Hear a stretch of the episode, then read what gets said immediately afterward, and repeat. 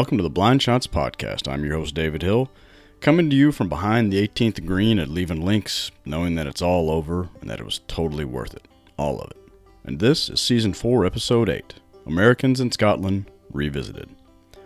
Three years ago, Matt, Fred, and I embarked on a journey to the home of golf. That trip, those places, that golf, that Scotland. It changed us forever. Every year on the anniversary of our arrival in my ancestral homeland, I begin sending the guys one message per day with some photos of where we were on that day back when. It reminds us of the courses and the experiences, the ridiculous and the sublime, all of the things we laugh about and choose to remember fondly. So much has changed since the fall of 2019. For us, for you, for everybody. I thought this would be a good opportunity for the fellas and me to get together and reflect on such a monumental personal journey. This isn't a hole by hole recounting of the golf rounds, nor is it us just sitting around laughing and snorting about, hey, you remember that time when?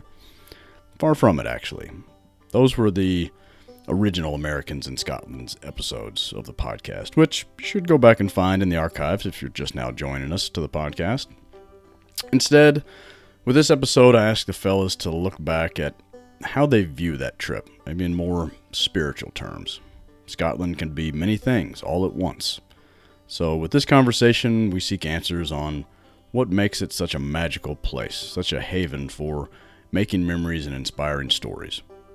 Before we dive into my conversation with the guys, I want to make another appeal. I want to remind you that there are some fantastic stories in the latest edition of McKellar Magazine. McKellar number six, which is available now at www.mackellarmagazine.com.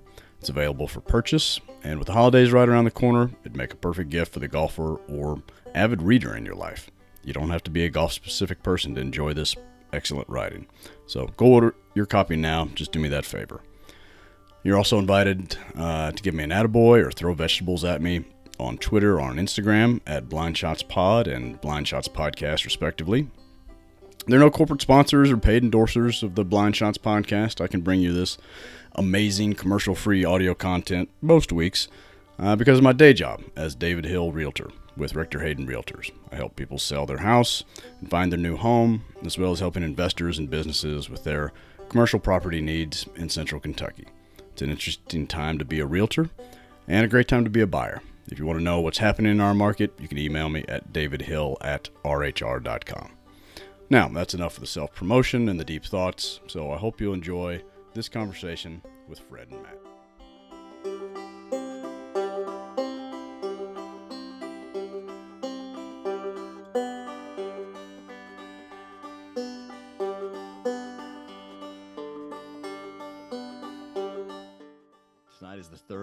Anniversary of our last full night in Scotland. Um, we enjoyed probably the best Italian food I've ever eaten right there that little place uh, in the theater district in Edinburgh. So cheers to that, fellas. Um, Matt, going to start with you. Speaking of that Italian restaurant, you know, we ate a we had a lot of pub food, a lot of grill room fish and chips and and sandwiches, but man, we also ate some really fun, really good meals. Steak Barn, Forgans come to mind. Um, did you enjoy the food and beer scene over there more, less, or about what you expected in Scotland? Um, I would say pretty pretty similar to what I expected. I guess I don't know that I that I fully knew what to expect. Um, what I found it to be what the the scene was great. They, um, you know, especially in the areas where the courses are, you know, it's they they kind of do it up for having a good time. That's the whole, you know, it's part of the part of the reason that those things are there. And so the places that are around it tend to feed into that. Um, what i remember the most was you're absolutely right. There were some really wonderful uh, some really wonderful stuff. Uh, the beef is just a little bit different. It's not bad but it is not the same taste that you get in the states um, so that was the one thing I remember because the burger we had at, at whatever the I don't remember where it was one of the first nights where we found that little burger place with the shakes. Mm-hmm. Um, yeah, I remember having that being like, this isn't bad. It's just not quite what I was expecting. Was was it off putting or was it? Um, I think it's just something you have to be aware of. Like I said, it wasn't bad, but if it's a thing where you know you're concerned about it, maybe you go a different route. Gotcha. Uh, nothing. You know, it's not your thing, or it's you know you only you know. Again, I I eat way too much beef all the time, so whatever all of it's good. But um, if it's not really your jam and you're just kind of into it a little bit, might it might be enough to to be off putting at that point. Well, I, I, would think right there in the college district, the university district at Edinburgh, you you would have counterbalanced that with just the that you are allowed to look at that molded side of beef hanging in the storefront window on our walk 72 years. Yeah. Oh my lord, there was there's only going to be like six ounces of meat left on that once they finally peel that. There was um, still in a West Germany when that was put in there. I'm pretty sure. Fred, did you develop a lasting taste for Scotch that came home with you from Elie? you know what? Um, I, did. I was, I was, uh, I was very. Uh, so leading up to it, you know, I think that if you go and you were to look at like, um, you know, posts or any type of information on Scottish food, I don't think they were always, you know, very, very positive. Um, so I was somewhat concerned that, you know, we got over there, it was going to be just a lot of, you know, some oily fish and some chips, right? Some fries and, and I was okay with that. Um, but I mean, I was pleasantly surprised. I felt like everywhere we went, you know, um, was was was good. Um, I mean, I think that there was a couple places we went that were above and beyond. Uh, Forgan's was very nice. Um, you know, I go there and I, you know, I, I get a Caesar salad, you know, with some salmon, and that was probably the best Caesar salad uh, with that smoked salmon that I probably ever had. True or um, false? Pop quiz. True or false? the sticky toffee pudding at Forgan's was the best thing you've ever eaten. I was just gonna say that that was that was unbelievably good. I mean, that was that was a meal in of itself. Um, but no, I mean, I thought everything was good. But you know, I'm I'm not like the the big lavish kind of um, you know, going out to dinner kind of guy. I like the little the little pub scene. I felt very comfortable with that, and um, I thought the food was was was great. But you know, I'm I'm not pushing myself away from a lot of you know dinner tables anyway. So, um, but uh, no, I mean, I I, I really enjoyed the food. You know, guys, we had a full year, full calendar year to get ready for that that Scottish trip. I literally found out about it um, late October, standing on a, a tee box at Valhalla. So, I got in touch with you guys literally the next week. Um, you know, having that long to plan, to think about it, Fred, you know, having experienced Scotland, having gotten some of their weather and some of their wind, um, an idea of kind of the the walking required. How quickly do you think you could muster for another trip if something something popped up? Uh, maybe that's a bad way, or or if we were planning to do it again, is that something? Do you need longer lead time now that we're a little older, or do you think you know we could we could pick a place and go in a few months' time? Um, I I mean, I think it's a few months' time. I I really did not have an issue with the walking. I mean, but you know, on our little summer trip, we probably do you know more walking on some of those, you know, like the the um Sand Valley trip, we did more walking over a shorter amount of time than we did in the the week that we were there. I mean, sure. you know, walking 18 holes, you know, and for me, I mean, that's basically what I played each day. You guys played a little more. Um, I was on the conservative route. You know, I didn't want to have an issue or, you know, twist an ankle and be in a bad spot over there, or a bad knee or anything. But, um, you know, from a physical standpoint, I don't, I don't think, you know, a lead time is is is much of a question. I mean, I think that you know, for us to get up and do that now would be more of trying to uh, align our calendars with the wives and and them letting us go again on, on solo. I mean, I think the stories that we've told them about the first time we went over there, they might be a little concerned about letting us go back a second time. You know, that's that's very true. We're doing a big trip next year. but it's to the middle of nowhere in Oregon. So, but even at that, some guys are coordinating with the family. So, Matt, I'll, I'll put it to you this way Was that Scotland trip, was that the last big trip you'll be able to take without your family, without one of your boys or Nora or something that your wife comes along with? You know, is that, was that a, a first time, last time big, I, I, big trip? I think it's a first time pause for a while. And then, because at some point the kids are going to be older and have their own stuff going on.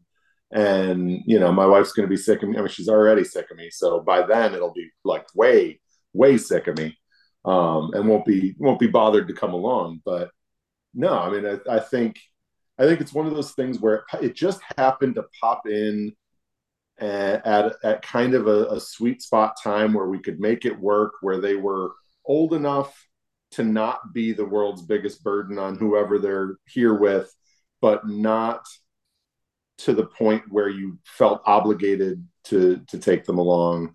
Um, and so it just sort of it snuck into a weird sweet spot that I didn't realize would exist. Um, but no, I think there's more trips. It's just, you know, not for the next few years probably because you know at, at 14 12 and 10 there's a heck of a lot going on that... you once they're in college and i don't have any money anymore anyway well, why not?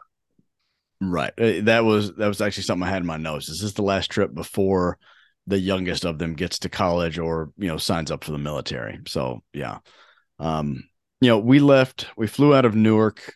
Wonderful Newark airport experiences that we had. Um, it was exciting though. That that we that kind of got our blood moving. We're full of anticipation, um, and everything was going to be different in Scotland. Um, you know, the accents, which I studied for, you know, we are colonial brothers separated separated by common language. Um, the weather, the food, the ground, um, you know, the, the, feeling of those that links ground. Um, you know, the house.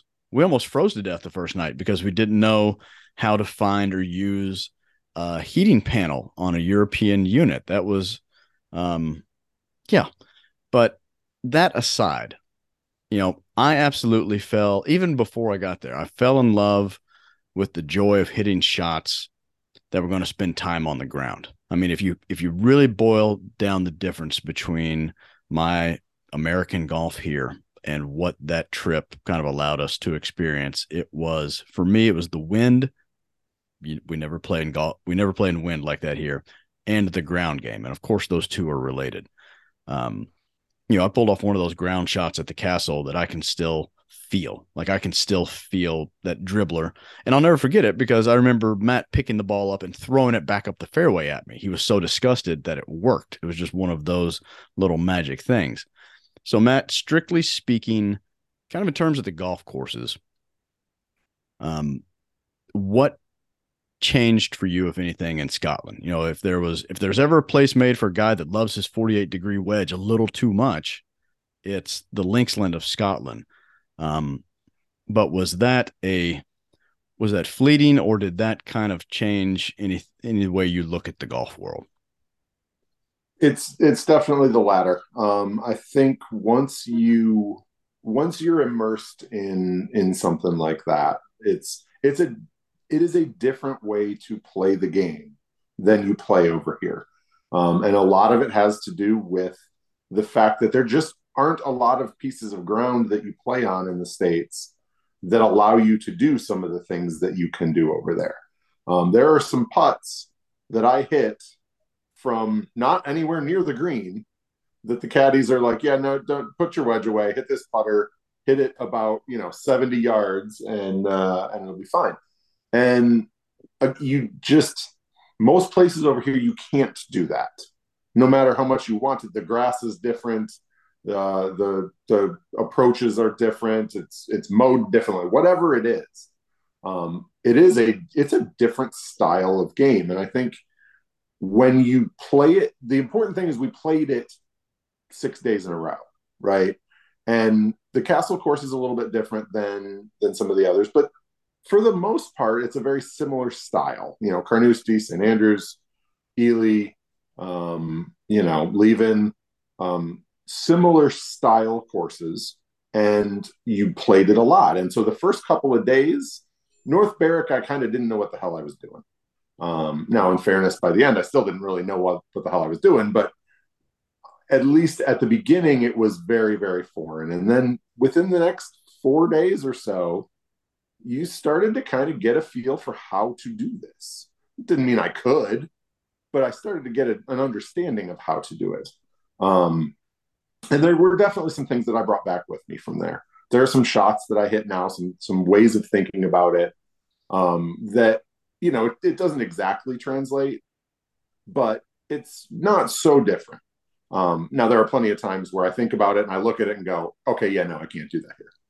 Um, but yeah, it, it does put a few, a few kernels of thought in there that I probably didn't have before we went. Brad, you know, I'm I'm not convinced that the well, I know the American golfer doesn't. I'm not sure the greater general golfing public gives Scotland and its Scottish golf courses enough credit for how pretty that Linksland really is. I mean, we're there in October, so a transitional time. Winter has just about set in, but we had playable weather. You know, we had some. The Chamber of Commerce really couldn't. We got spit snow on on Jubilee, you know, for one hole, and we got, um, I think at North Berwick, you know, right about the Redan, we had it for like three holes. Um, mm-hmm but I do remember, you know, going back and looking through pictures. Sure, there's the, the Fife, the area in Dundee we were in, it's not the majesty of the Highlands, um, and it's not lush like so many American country clubs. But you know, the courses over there, in their own way, really are kind of stunning and and beautiful.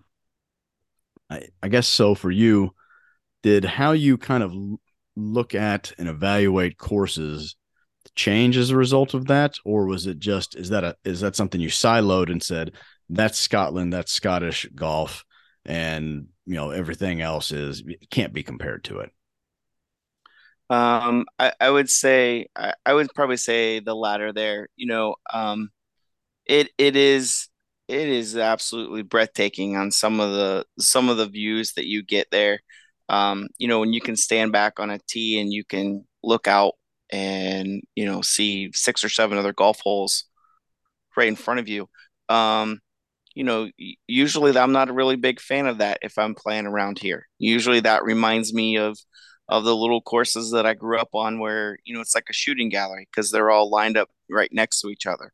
But the fact that you can wear see a helmet those... on the weekend. right, right. Um but you know when you're there uh, you're able to do that because you know they rely more on on the on the on the land itself, right? The, the, you're not you're not dealing with um, you know somebody planting a tree here to to influence the way you play the hole. You're playing the hole, you know, for for more or less, you know, how God intended the land to be there. Um, there's not a lot of sculpting going on there, but you know, I think back when I think about um, picturesque, you know, views and stuff like that. I, I still can't get over, you know, Elie. Um, that place was just I mean that that that stole my heart a little bit. I uh I, I could I could go there and play that a, lot and probably never get tired of the views of of what you could see there. You know, you go out. I think it's uh, number ten. You play. It's a little short hole. You can't see where it where it ends. Maybe it's eleven. That's You're it's hitting 10, right. Ten goes over the hole, 10. and 11, yeah. 11 T they're right down there in that corner. It's my favorite little yeah. piece of earth I think I've ever yeah. set foot on. Oh, absolutely beautiful. You know, and that was what I was talking about. When you make that turn and you play 11, that's where you can see like seven, eight holes laid out in front of you, you know, and, and you're standing there and you're playing toward, you know, you're playing around the bay right there, right. Uh, around the, around the water. And you can see this giant mountain way over there. And you're like, holy crap, that's like three holes away. And I'm just, and I can see every inch of uh, where I'm going to be for the next, you know, 20, 30, 40 minutes. Um, it, it is very unique. And, you know, I don't think that, I don't think it's probably given, you know, the respect, the, the respect for the, the, the beauty side of it that um, it deserves because usually when we see it on TV, you know it's um it's you know all brown. You know, Right. the courses that they do play, you know, on, on like the open rota or whatever, you know, they're I wouldn't say they're all necessarily that that brown, but they have to cut them as short as they do, and and the grass gets you know knee height, and it's gonna it's gonna turn brown on its own, right?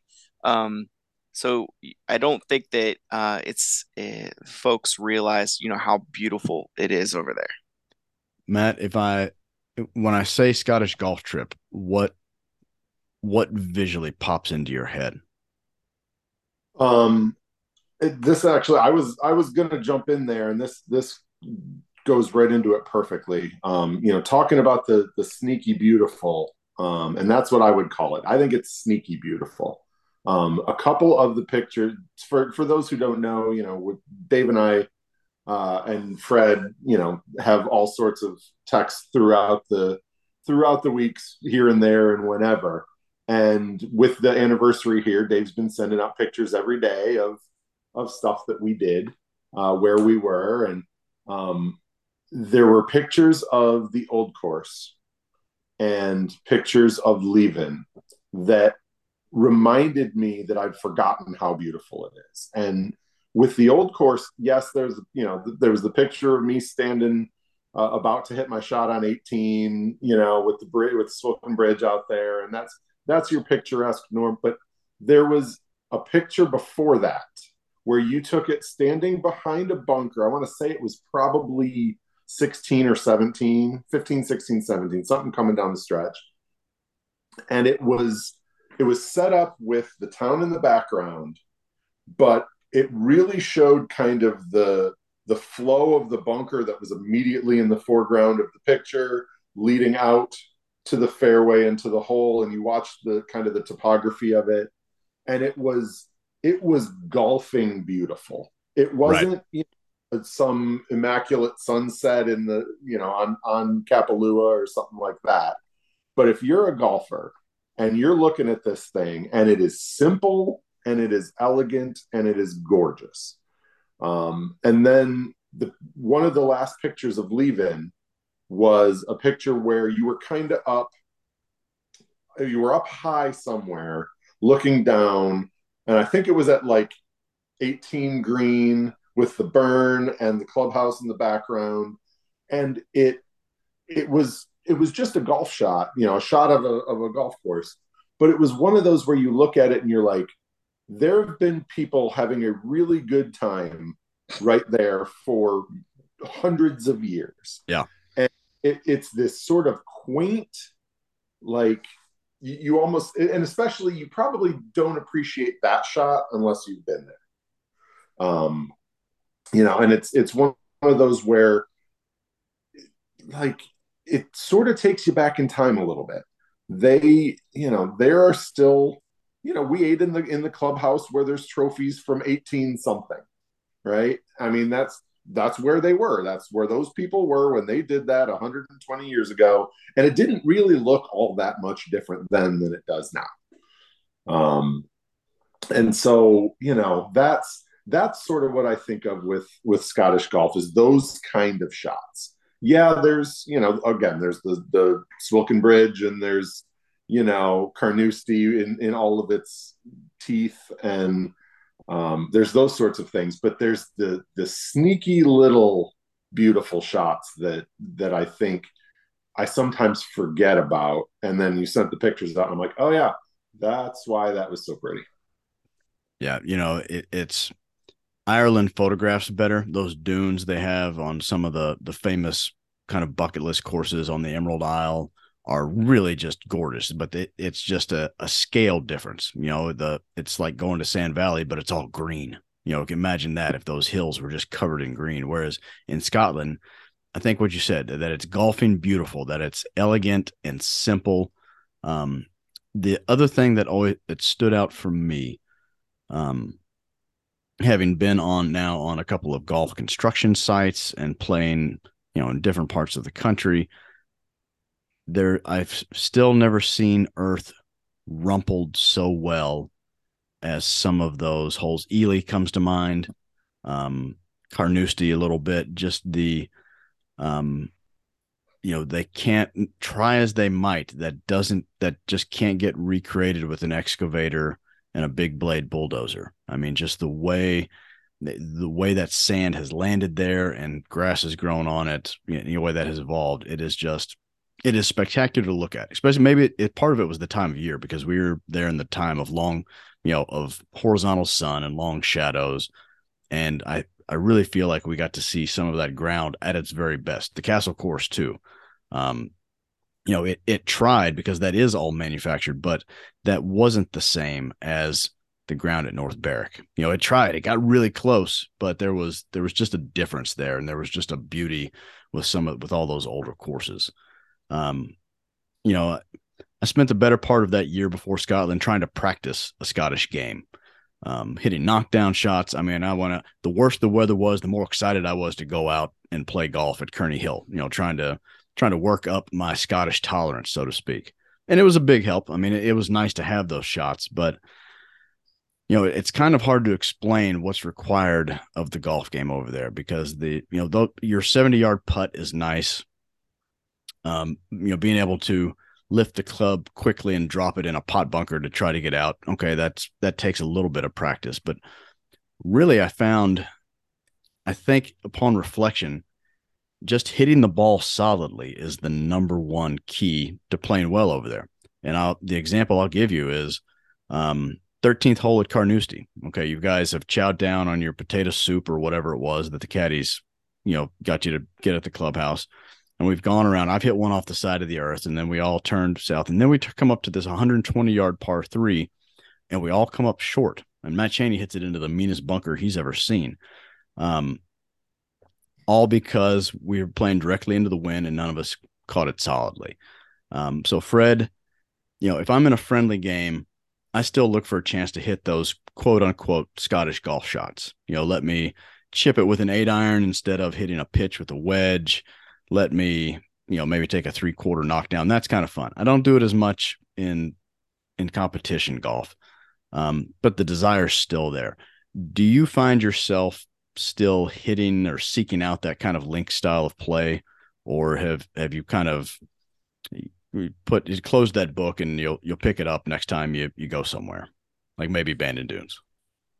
Um, I, you know, I got to say that um, you you know, like you said, the the seventy yard putt, um, you know, uh, I think Matt made mention that, you know, you walk up and you might be 20, 30, 40 yards, not 20 yards off the front of the green. And the first thing the caddy does is they hand you the putter, right? And you're like, what, what, what, you know? Um, my, my first example is uh, the first hole we played at uh, Carnoustie. I came up short. Um, you know, I'm ready to hit my little, you know, nine iron, bumping up there. And he hands me a putter. And I'm like, whoa, uh, okay. I, I don't think I did as much preparation for that. Um, and and I think it took me three or four holes where I was like, well, you know, I'd like to, you know, chip this or whatever. He's like, nah, you're gonna want to put it. You're gonna want to put it. And um, I remember that there was a, it was a turning point, and I think it's like number five or number six. Is they they uh, Hogan's Alley six, uh, six. Um, and I'm I, I'm doing my best to you know make a make an eight on that hole as I can to get there, and um, I'm up by the green, and he's like, "Oh, you're gonna want to put this," and I was like, "Just just you know, I'm gonna I'm gonna need my pitching." Which I was like, "I I just want to bump it up there close. I need the," and I actually I don't know if you guys remember this, but I do that. I actually chipped it in, and from that point on, my caddy's like, "Well, here you go." Here's your wedge, you know. so um i i think that you know uh, as you say hitting things soft and having some confidence you know over whatever you're going to do is always going to play well wherever you go there are definitely definitely situations where you have to play that ground game you know more so in scotland than anywhere else but there are times you know in a round wherever you play there is always not always there's always opportunities throughout the round maybe not on every shot that you can still play one low if you want to play it. Um, you know, hit the middle of the green, let it run to the back or whatever else. Um, so I don't. I will say that I didn't spend a lot of time play, practicing Scottish golf.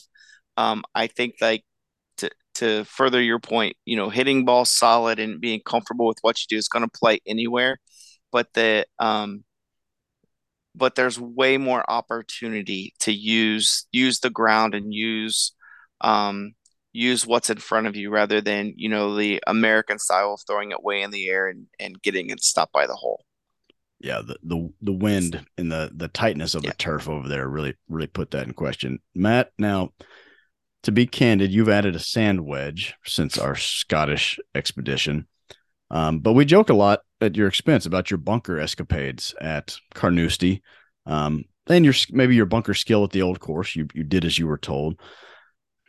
So, uh, roughly how many indelible memories do you still have in your hands, or if you close your eyes, how many shots do you still remember? I mean, we take golf trips every year. We see we've seen some bucket list courses.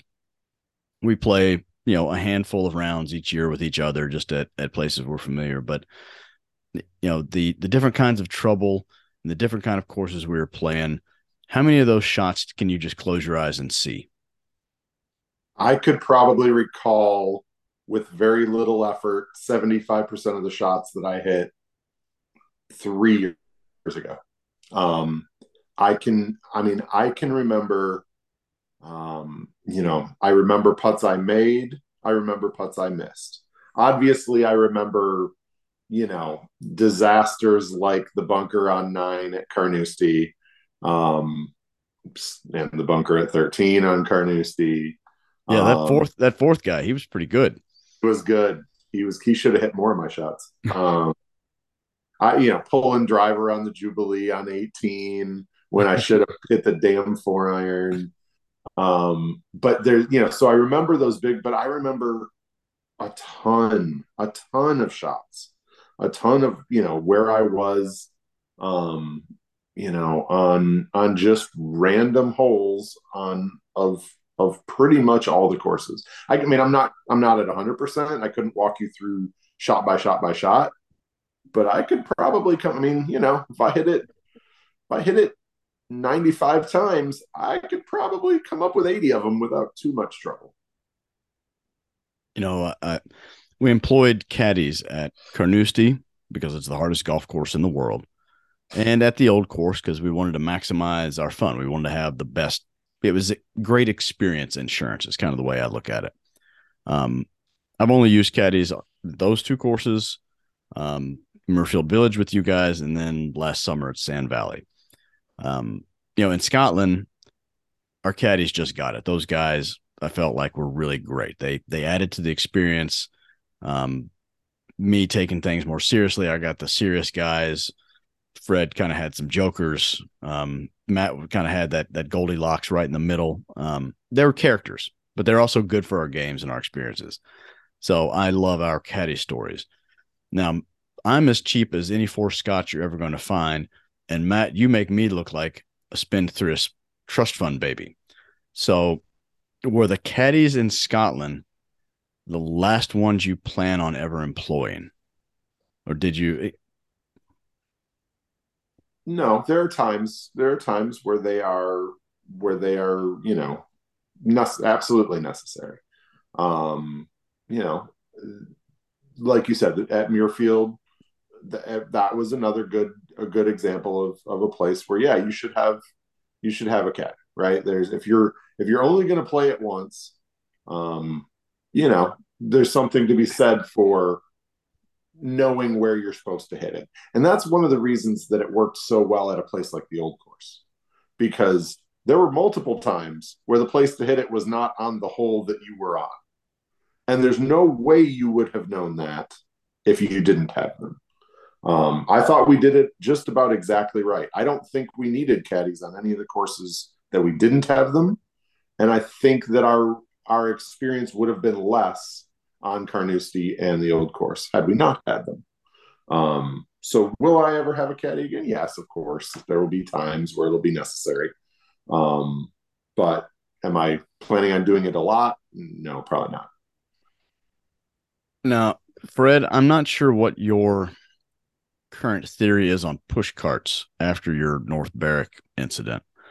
Um, if caddies were more widely available, say at you know your your every once in a while you're invited Columbus Country Club, or if they had them out at Virtues, formerly Longaberger, you know, a, a, a special, not a bucket list, but a you know an out of the ordinary round. Um, are are you caddy people? Are you a caddy golfer? Um, I, I, I like the caddy. I thought And, it and how does it was how does Scotland influence that? Let me put it that way. yeah. Um, well, well, to Matt's point, you know, not only do you not eh, eh, the old course, if you if you didn't have a caddy, not only do, do they tell you where to hit it, and it might not be on the, you know, you might not be on the same hole where you're hitting hitting the ball, but it's finding the next tee box in some of those situations. I mean, I don't think I would have made it around that course. I mean, I would have been on two or three of the other courses. I mean, that place is like a bowl of spaghetti, man. There's just there's some overlap there, and there's like right next door. There's, you know, you don't know where to walk. Um, the tee boxes are the same the same height as everything else. They just like, hey, here's a tee box. So you, you don't even get the little pushed up area where you know we're accustomed to a tee being. Um, uh, uh, I think I'm I think I'm an odd fellow sometimes that um I enjoyed the caddies um but I a perfect example when we went to Sand Valley and I had the the you know the young lady who was my caddy um I was more concerned about her well-being than I was you know her carrying my bag. And I might be a chauvinist pig but uh, that was that that was a distraction to me um and as as a as a push cart goes, um, those they can all start. You we can start throwing those in the Atlantic for all I care. Um, I would much rather just carry my bag. I found that to be way more convenient than than trying to push that thing. Walking up a hill with a bag on my back is okay, but pushing a damn cart up in front of me, that that's like three times worse in my book. Under no circumstances is that worse. But you know what? I appreciate your Ugh. honesty. Um, now, Matt, will you ever employ a push cart again? No. Okay. No. North Berwick absolutely ruined you for push carts. Okay. A hundred percent. It's the first time I'd used one in a long time, and I was on about the fourth hole when I said, "Okay, we are done with this." And and then I said, "Fred, just let it roll into the bunker," but he didn't listen. But that's all right. You know, I I keep if it's pretty, I will keep a scorecard, or if it's a memorable round. So I have Ziploc bags of scorecards, and I keep all my um yardage books. Um, and I went back and looked at the scorecards just for fun a while ago. And you know what, guys? We had disproportionately way more fun than our scores would indicate in Scotland. And that's maybe the biggest endorsement I can give of golf in in Fife in that area. Um because they weren't great. Now, Matt, you played, you had your good round at the old course. Mm. You know, of the trip, that was the one you put everything together. Yep. Um, I broke 90 at Carnoustie. Like that was that was one of my moments. And Fred, uh, I think probably as long as he doesn't have to play the castle course again, I think he's probably he could probably find personal best moments in all those rounds. Um, then I went back and looked at we also kept a scorecard of our gambling game, some kind of weird hybrid three man chicken scratch game. And that was the I was like, whoa, I, I I literally had to ask you guys, like, what were we doing? Was this some kind of was this a Nassau mutant fur baby? I I couldn't figure it out. So I give you that long lead to say that maybe more so than any other trip. And this is actually kind of hard for me to go back to because I came back from that and won a, a club championship that got me free golf for a year, you know, the following year, 2020. So for the last couple of years, I have been a very, my mindset has been much more on competitive golf than just a friendly round. And I, I think the thing I take away looking back, especially when I found those scorecards, it really hammered it home. I don't remember what I shot on those scores. I remember that I got shot at or or just below 90 at Carnoustie and kept it under 90 at the old course, which is you should. Um, but just how much fun it was. Part of it was you guys, part of it was the scene, the setting, the course, but just hitting golf shots and having it was all match play. That was the other thing. No, there was no, I don't think there was any medal bonus amongst us. That's something that I can go reach back into Scotland and grab that feeling of just going out and and having fun not necessarily in a competitive situation. And i need probably more of that not less of it. Um you know the world has changed a lot since 2019 the whole world. Like i look at those pictures to kind of keep the color on the film so to speak. That's why i send them to you guys each year. So fred uh, i'll with all of that said talk to me a little bit about kind of the long-term impact of our Scottish trip for you. The the the way you experience golf or travel or just the the memories. What does that trip mean 3 years on? Um uh I I would have to say that that trip will will always be special for for what I did and and you know what we were able to do but uh, this is going to sound super corny and I hope you edit it out later. But I, I really felt like, you know, um, you guys became, you know, really, really close friends of mine. I mean, we we went on a pretty pretty good adventure and we got to see some very cool stuff. But I mean, the after the rounds when we got lunch and we sit there and we were, you know, giving each other a bunch of shit about, you know, Matt hitting backwards out of a bunker or trying to bounce it off the face of a bunker. Um, th- I think, you know, when I'm when I'm at that point and I'm reliving my life, I think those are actually the moments that I'm going to, um, I'm really going to treasure. You know, playing the old course is something I can always say that I was able to do, but maybe the the you know meeting meeting the guy at the at the um, Italian restaurant that recognized us from St. Andrews. I mean, that is oh no no wait wait, wait one second. it, he never met Matt and he never met me. He remembered. he remembered Fred. well, you guys were there. Um, he remembered us. It's a, it's a group event. Or, man. we're told you wouldn't have any idea. right. Um, I think I, I mean that's the part that's that's probably going to end up being more special to me in the long run. You know, the the just the you know Matt and I in in the hotel room on the last night. You know, where I was getting really tired, and I looked at him and I was like, Matt. I, I mean, I don't think I've ever been more comfortable laying in this bed than I am right now. Are you sure we need to get up and go? I mean, we had the dart thing on TV going. I mean, I was first perfectly satisfied right there. I mean, that's going to be with me forever. Um, you know, and and Dave, bless your heart. I mean, you are you are like you know, you know Ponce de Leon, man. You are you are on a mission, and you are pulling a hundred pounds of crap with you.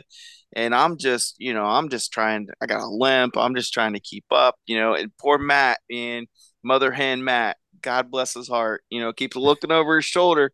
Fred, you okay? You know, just he was like the little rubber band that was keeping us all all in the in a, in a lawn. You know, we'd get a little further apart, and then I'd get caught up. You know, so I mean that that's truly truly what I'm going to remember. Matt, I, while Fred wipes his eyes, I'll, I'll throw that same question to you. Three years on, looking back at the golf and the silliness and the experiences, what's that? What's the Scottish golf trip to you? It's, it, I think it's two different things. Um, the first one is a a golf experience that I had never had and wasn't didn't realize that I would ever get to have or or how much I would enjoy. Um, you know, I've been I've been playing since I was 13. Um, it was a it was a thing that my dad and I did, and it you know, golf has always meant a lot to me. I played a lot in college when you know there most guys didn't play it as much or weren't as serious about it as me. Not that I was that serious, but um, I, I enjoyed it that much. It's been a big part of my life for a very very long time, and this was from a pure golf standpoint different. Um, it is, you know, it, it was just one of those things that, you know, is very difficult to explain because it's just not it's not like playing golf anywhere else. It is, you know, there are there are plenty of wonderful, wonderful places, and I'm not I'm not bagging on American golf. There's, you know, you can you can go around this country and find absolutely fabulous places to play golf and have a wonderful time. And they're not Scotland. They're just not. Um, and you know, so from a from a pure golf standpoint, from somebody who's loved it for a really long time, I knew I would like it. I had no idea how much. Um, it was, it like I said, it's just such a fabric of what they do and who they are, and it's you know these places that have been around for 200 years that have been doing the same thing, and you get there and you just sort of fall into it, and it you know it becomes kind of a part of of what you are over there. Um, and so from a from a golf standpoint, you know, I, I became a little bit more of a purist, I guess, that, you know, this is, boy, this is really what golf was originally intended to be. Um, and I got to experience that there and, and just be immersed in it. Um, and so from that standpoint, you know, that's, that is, that's the big thing that, that sticks with me from the golf side but the other side is exactly what Fred was saying. There's, you know, there is no, uh, you know, there's no trip that I can remember where there were just as many, you know, as many things involved, as many stories involved with not the golf, right? I mean, we could we could pick out every single day and talk about the trip to the golf course and laugh as much as as any other part right between the, the the planes trains and automobiles aspect or the meals we ate or you know the just everything from from literally start to finish you know the the damn tram ride where my wife reminded me the other day of the tram ride where i had the coat where my backpack was sitting funny. It looked like I was wearing a leprechaun's coat or something. 10,000 degrees in that right. damn tram. And we had been there five minutes at that yeah. point. We had been in the country for a hot second and we already had that going on. And it just, it was that way from the very beginning to the very end.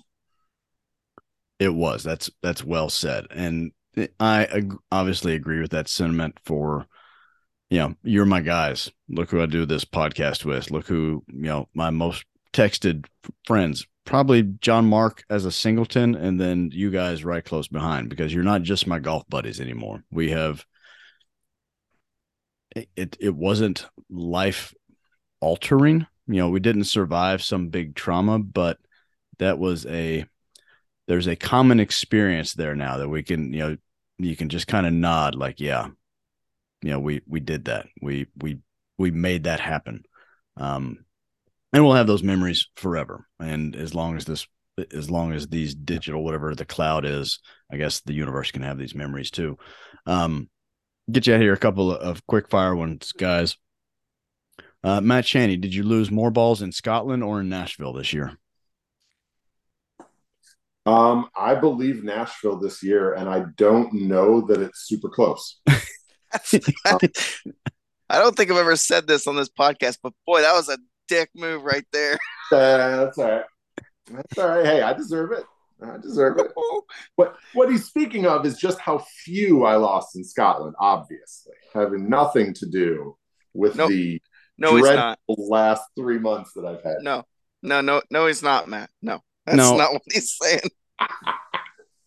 you know, Matt got to hit off a beach in Scotland. So I'm still oh. jealous of that. Like that yeah. was cool. Like I, I was looking at I was looking at that picture the other day and I was like, Matt Cheney hit from there. If you stand on the first green at North Berwick and look up the coast, um, during low tide, there was a place he, you know, wind got his drive and didn't miss it by much. Like you had to worry about the wall coming back in.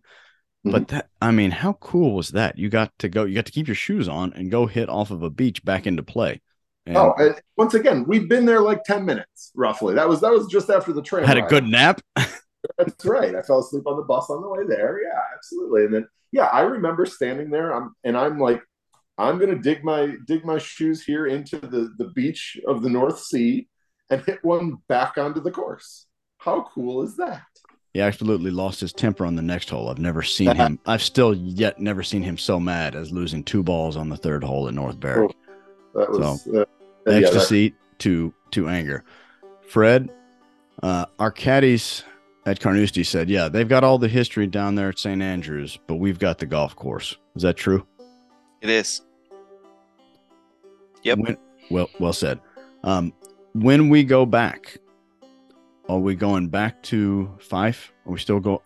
Is the is the magic St. Andrews, or is there same or different type of magic somewhere else over there that we need to explore? Fred, you go first. Um, I think there's I think there's more to be found. Um, I think it was great that we got to play it.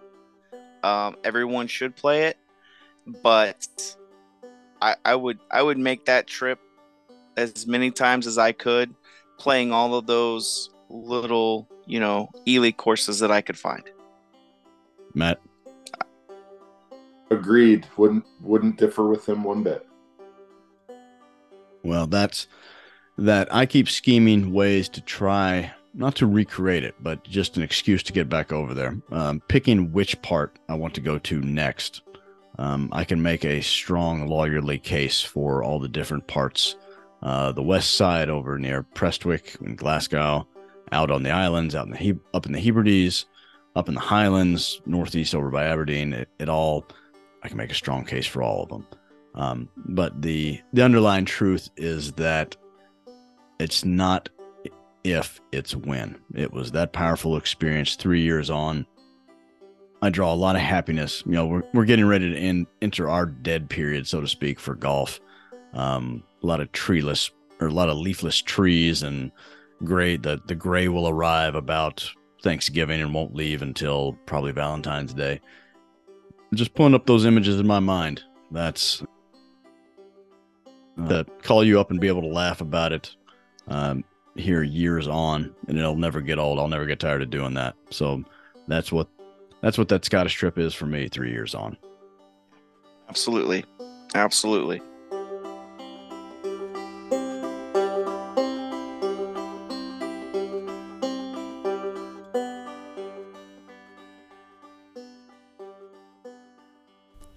Hey, thanks for stopping by for this episode of the Blind Shots podcast. You know, after I cut off the recorder, we started retelling our favorite tales from that trip, laughing and giggling like we have since the day we got home.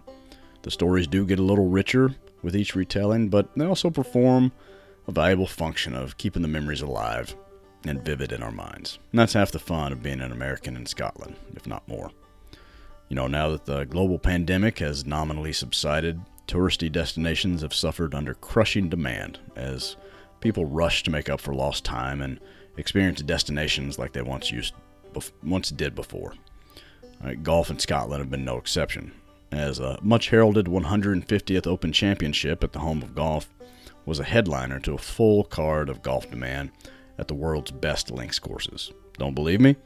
Take a look at the tee sheets and prices available for visitors next year places like Kings Kingsbarns, Royal Dornoch, and North Berwick, if there are any tee times to be had at all.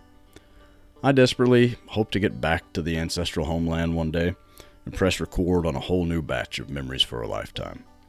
But until then, I hope you enjoyed what you heard here today. And If you didn't like it, I will try to do better next time.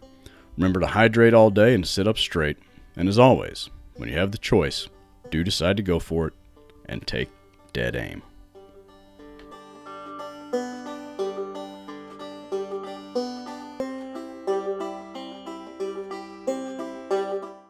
It's like these Scots, they take that shit seriously. I'm not going to be able to get a drop.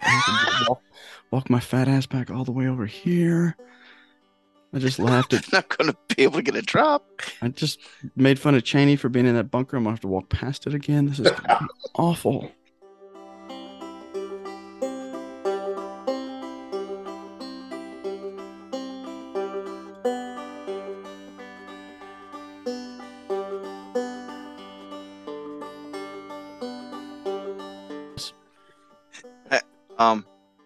Just to be clear, uh, I had a lot of scotch that day. I mean, an absurd amount. Yeah, that was that was that was rough. That was a, that was a doozy. There's the end of a podcast right there.